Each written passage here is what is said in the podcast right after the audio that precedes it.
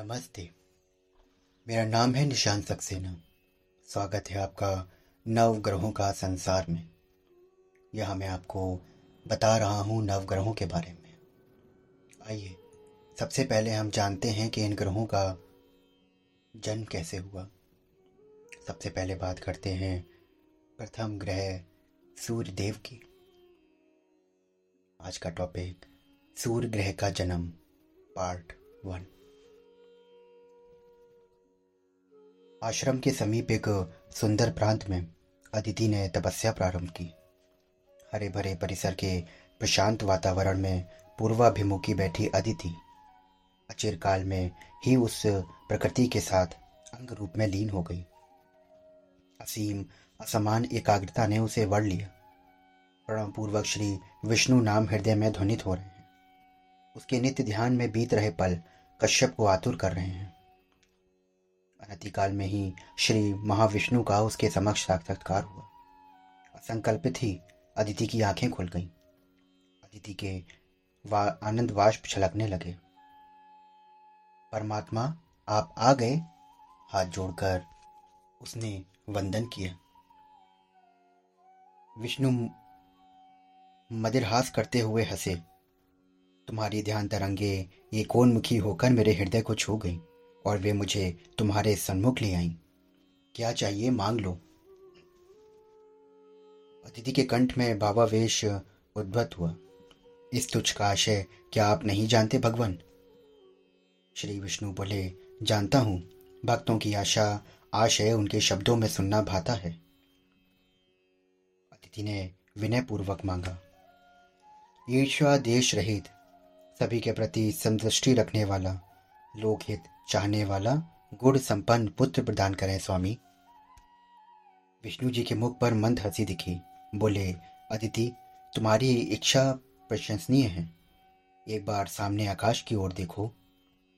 अदिति ने आश्चर्य से सहज ही आँखें ऊपर उठाकर आकाश की ओर देखा। विष्णु के प्रश्न से वो चेती, कौन दिखाई दे रहा है? अदिति ने समाधान किया। सूर्य भगवान स्वामी। अब तुम्हारे सामने जो फूलों के पौधे और कांटों की झाड़ियाँ हैं, उन्हें देखो, कहकर विष्णु जी मंद मंद मुस्कुराए। अदिति ने असंकल्पित ही देखा उन फूलों के पौधों और कांटों की झाड़ी को। दोनों ही सूर्य की किरणों से जगमगा रहे थे। विष्णु जी के कंठ से जैसे मधु टपक रहा हो। वो बोले उन दोनों पौधों पर सूर्य की रश्मियाँ समान रूप से पड़ रही हैं ना? हाँ। मंत्रमुग्ध होकर अदिति ने कहा, सकल प्राणियों के प्रति, सकल चर अचर प्रपंच के प्रति समदृष्टि युक्त व्यक्ति सर्वलोक हितप्रिय है वो सूर्य। वही सूर्य तुम्हारे पुत्र के रूप में जन्म लेगा। स्वामी, अदिति के होठ काँप उठे। आनंद वाष्प ने उसकी आँखों को ढक दिया। विष्णु जी ने मुस्कुराते हुए पूछा, वो सूर्य कहाँ है? पता है तुम्हें? उधर लोक में, ज्योति मंडलों में, जो तुम्हें दिखाई दे रहा है, वो गोलाकार रूप में है। देखो, सूक्ष्मति सूक्ष्म रूप में है। मेरी दाहिनी आँख में है। अदिति का सारा शरीर एक साथ रोमांचित हो उठा। विष्णु जी बोले, चर्म चक्षुओं को नहीं दिखाई देने वाले महासूक्ष्म जो मेरे दक्षिण नेत्र में है और आँखों को दिखाई देते हुए नभ में, अपनी तीक्ष्णता के लिए गोलाकार रूप में वही प्रकाश देवता। सशरीर तुम्हें पुत्र रूप में जन्मेगा अदिति ने कपते हुए कंठ से कहा, स्वामी, मैं कितनी धन्य हूँ, कितनी भाग्यवान हूँ। हाँ अदिति, तुम महाभाग्यशालिनी हो। सकल जीव मुख्यतः भूलोक के मानवों को सुगम आराधना हेतु ज्योति मंडलों में स्थित कांति स्वरूप नवग्रहों को उनके तेज सहित मानव शरीर में अवतरित करना है। यही मेरा संकल्प है। तुम्हें दूसरे नवग्रहों के आविर्भाव का आरंभ हो रहा है। मेरे अंश में स्थित सूर्य तुम्हें गर्भ से जन्मेगा। श्री महाविष्णु ने गंभीर होकर कहा, मुझे जिस प्रकार से स्मरण किया हो, उसी प्रकार से सूर्य का ध्यान करो। अखंड भक्ति से आराधना करो। वरदान अर्जित कर अदिति विनय पूर्वक हाथ जोड़ विनती रही। विष्णु जी अंतर ध्यान हो गए। तुम वास्तव में भगवान हो। तुम वास्तव में भाग्यवान हो। अदिति श्री हरि के साक्षात्कार के विषय में पत्नी द्वारा सुनकर कश्यप ने हर्षित होकर कहा, परम पुरुष द्वारा बताई गई विधि को उनके आदेशानुसार कल से ही सूर्य की आराधना आरंभ करो। अदिति की बारह बहनें एकत्र होकर बड़ी आसक्ति से सुन रही थीं। अदिति दीदी, सौभाग्य ही सौभाग्य है। विष्णु मूर्ति को प्रत्यक्ष कर लिया। अब गगन में सूर्य को धरती पर उतार कर पुत्र के रूप में पाने जा रही हो। विंता ने प्रशंसा करते हुए कहा, अदिति, उल्हाना पूर्वक हँसी। संतान के लिए इतनी यातना क्यों?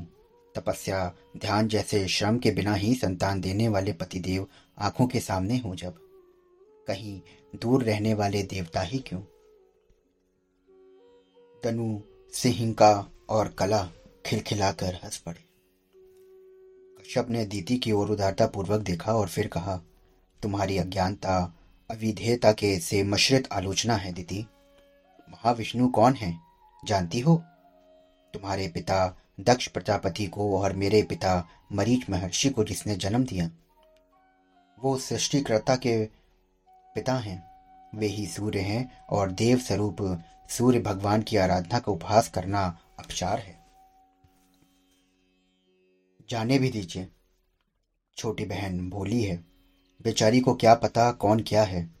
अदिति ने बात को संभालते हुए कहा। क्यों नहीं पता?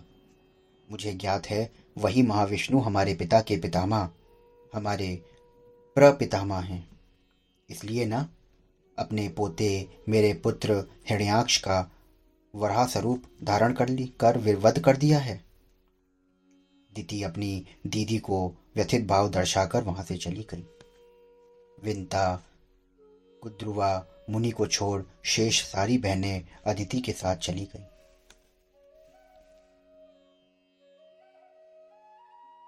दीदी की बातों को भूल जाओ दीदी, तुम सूर्य आराधना प्रारंभ करो, विंता ने कहा। अदिति ने उपवास दीक्षा से सूर्य आराधना प्रारंभ की। विष्णु के लिए किए गए तपस्या प्रांत में ही अपनी तपो दीक्षा में लीन हो गई। दिन बीत रहे हैं, एकाग्रता में डूबी अदिति स्वयं को, स्थिति स्थान को, बीते रहे काल को, यहाँ तक कि अपनी भूख प्यास को भी भूल गई। उसके शरीर का प्रत्येक कण सूर्य का ध्यान कर रहा है। अपने आसपास प्रकाश है या अंधेरा, इसकी आभास विहीन एक दिव्य अवस्था में सर्वस प्रवेश कर गई। माँ किसी अंतराल से किसी ने उसको पुकारा हो। अदिति के कानों में किसी लीला की अनुभूति हुई।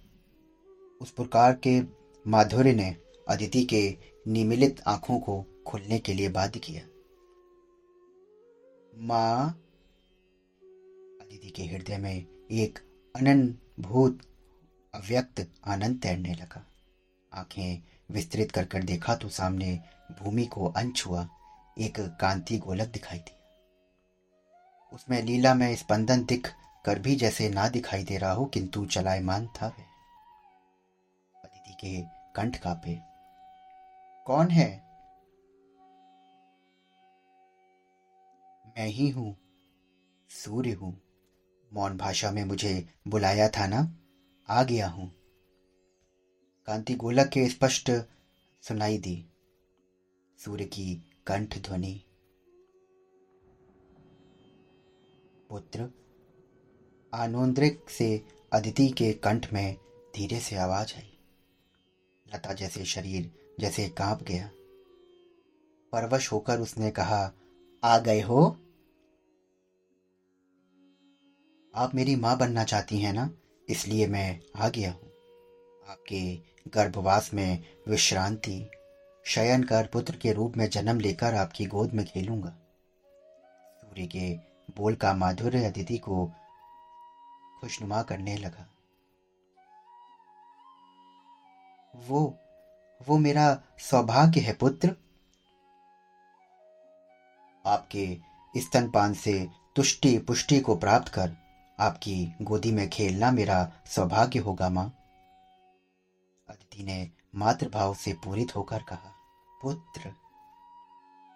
माँ, आश्रम लौट जाइए और मेरे आने की प्रतीक्षा करिए। कांति वाले सूर्य के कंठ से वर्ण स्फुटित हुए। क्षण भर में कांति गुलक अदृश्य हो गया। अदिति की पलकें टपटपाने लगी। उतनी देर को पलक झपकाना भी भूल सी गई थी। सोचकर आश्चर्यचकित हो गई।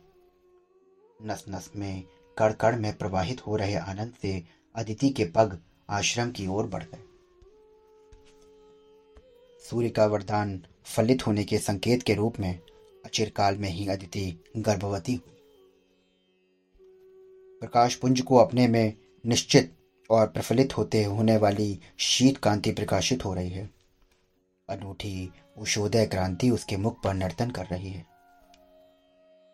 गर्भभार ने अदिति की व्यस्तता को गंभीर कर दिया।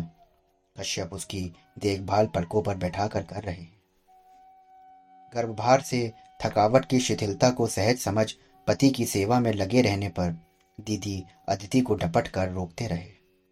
विंता और गुद्रुआ। विंता ने बोला, तुम विश्राम करो दीदी, पतिदेव की सेवा हम कर लेंगे। गुद्रुआ बोली, उनको किसी भी वस्तु की कमी ना होने देंगे दीदी।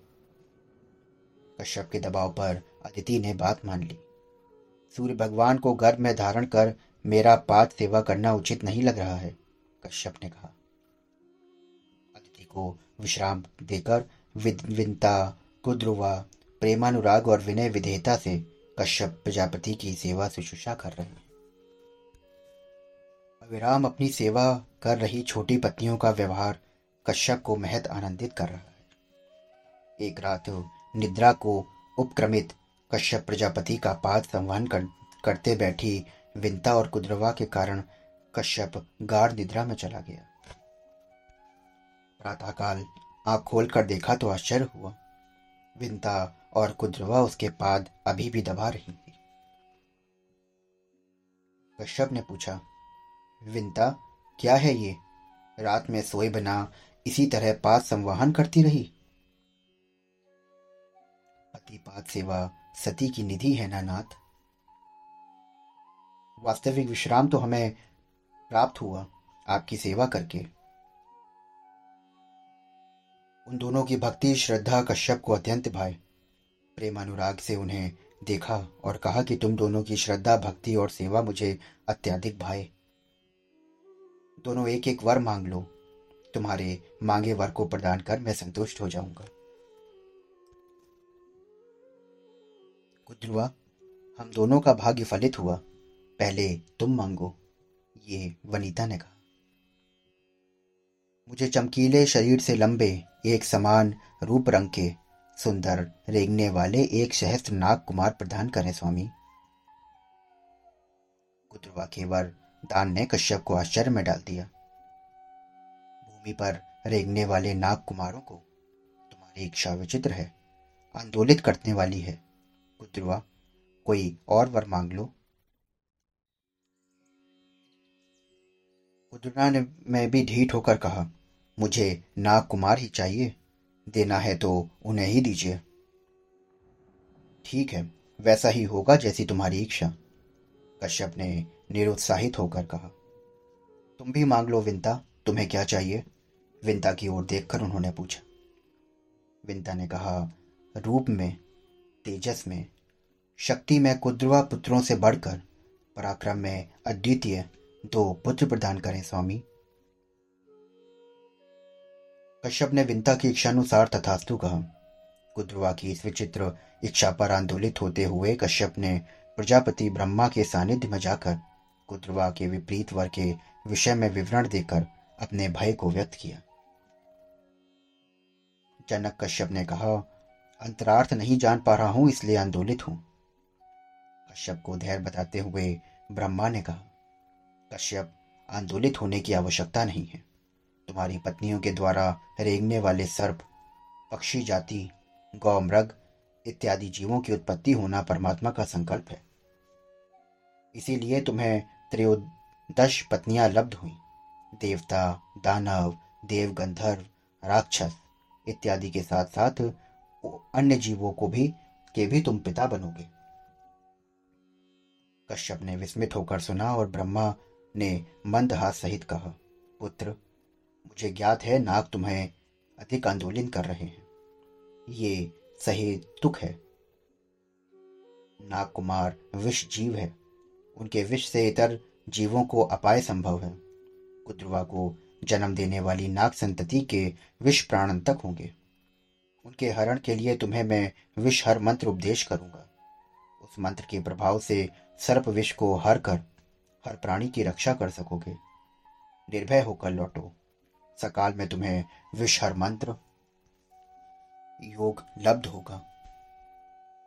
कश्यप ने ब्रह्मा को नमस्कार कर अवकाश लिया। तो ये था सूर्यदेव के जन्म का पहला भाग। आप अगर उनके जन्म की पूरी कहानी सुनना चाहते हैं, अगर आप नवग्रहों की जन्म की पूरी कहानी सुनना चाहते हैं तो हमारे चैनल को फॉलो करिए और सब्सक्राइब करिए। मैं फिर आपसे मिलता हूँ अगले भाग के साथ। धन्यवाद।